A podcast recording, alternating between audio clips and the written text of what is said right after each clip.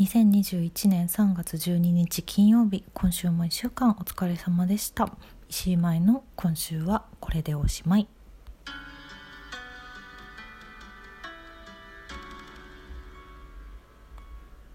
はい。花粉が猛威を振るう3月半ばですね。嫌だなもう。皆さん元気にお過ごしでしょうか？私も花粉症なのと相変わらず気圧にやられている以外は 元気に過ごしております。えっと今週もラジオの振り返りをまずしようかなと思うんですけどまず、えっと、日曜日のさ、えっと、小劇場リモートークは3月7日の日曜日から4日間連続で水野いつみちゃんの回を配信しました。聞いてくださった方皆さん本当にありがとうございました。そして質問もねすごいたくさん送ってくださいまして本当にありがとうございます。楽しかったなあっという間だったな。なんかナグリーズ強化月間にしちゃって今月をね3月8日があるからね三八ナグリーズの三八ね。うんなんか懐かしい話に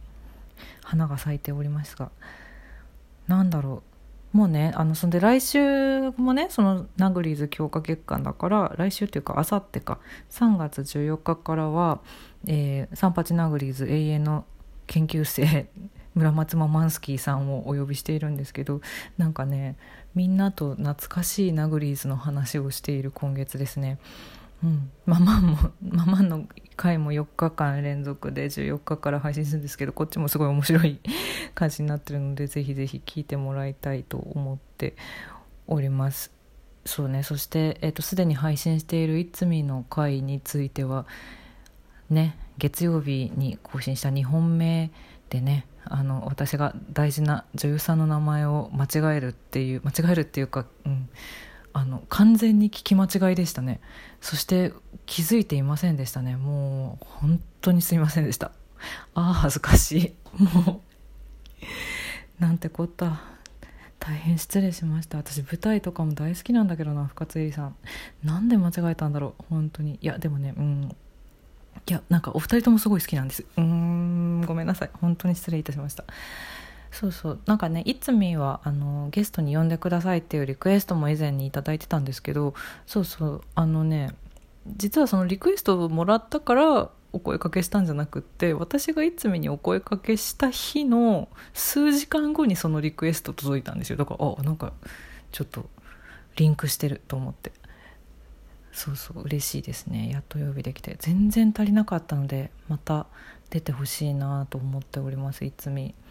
ありがとう。そして、えーと、そのママンが14日から配信なのとその次もうゲストを発表しております。同じくサンパチナグリーズのメンバーだった若林絵里ちゃん。の質問を明日13日の午後3時までまだまだ募集しておりますのでぜひお待ちしております。エリック若林エリちゃんは、えーと、ナグリーズでいうと私と同じく初期メンバーで最初から活動しててで私と真島いちかちゃんとエリックの3人一緒に卒業したんですね。だから2年半ぐらい共に過ごした仲間でございます。しかししばらく会ってないしね全然話してないのでちょっとどんな話ができるかすごい私も今から楽しみなんですけど配信もだぜひぜひ待っててください。質問お待ちしております。えーとそして水曜日の音楽の話がマイリトルラバーの話。なんか 聞き直したらちょっとマイリトルラバーへの熱が強すぎてすごい五感が強くて。ちょっと聞きづらかったかも。ごめんなさい。いやでもねそう CD で聞いてほしいんだよなっていうね、うん、気持ち、まあ、他にもそういうアーティストさんたくさんいるんですけど、うん、配信だとそのだからね新旧問わずあの同列に探せていつでも聴けてっていうのそれはもう素晴らしいことだなって思うんだけどでもねなんか「マイ・リトル・ラバー」のアルバムとか特にそのアルバムジャケットの想定とか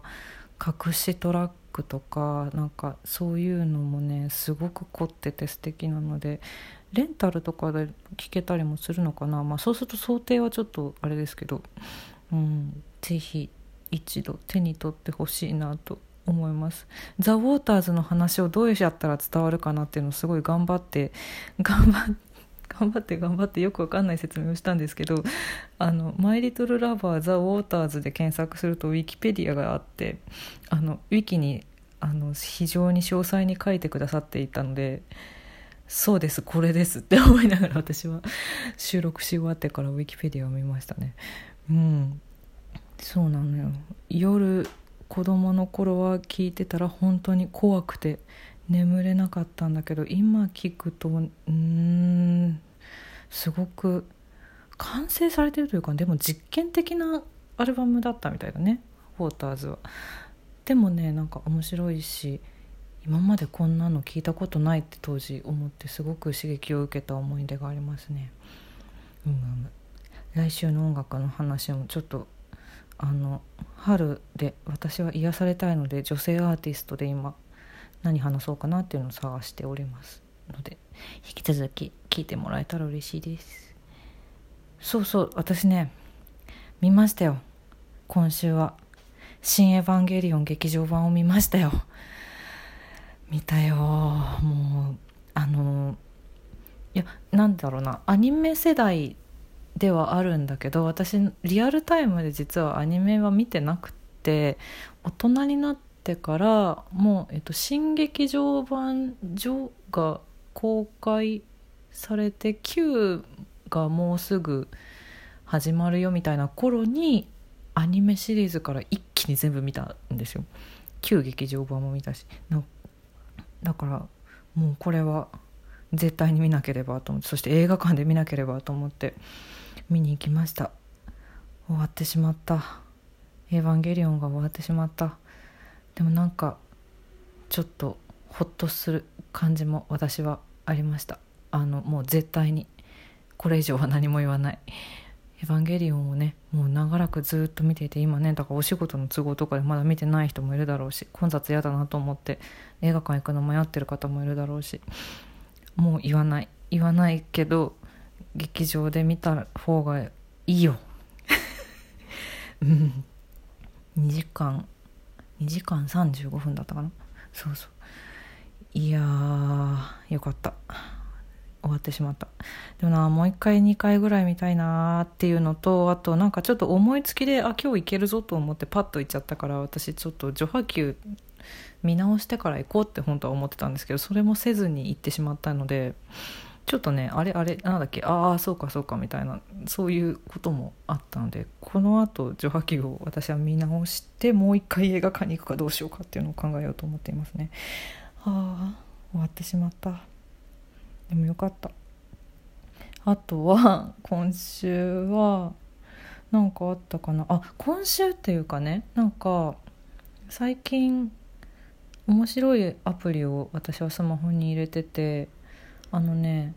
タクナルっていうアプリがあるんですよ。TAKNAL タクナル。これ読書アプリみたいなことなんですけどあのー、登録してでなんか自分の好きな本本をこうお気に入りの本とか読んでほしい本とかを登録してでなんかまあ一言感想みたいなのもかけてであのその状態で街を歩いてると同じタクナルっていうアプリを入れてる人とすれ違った時に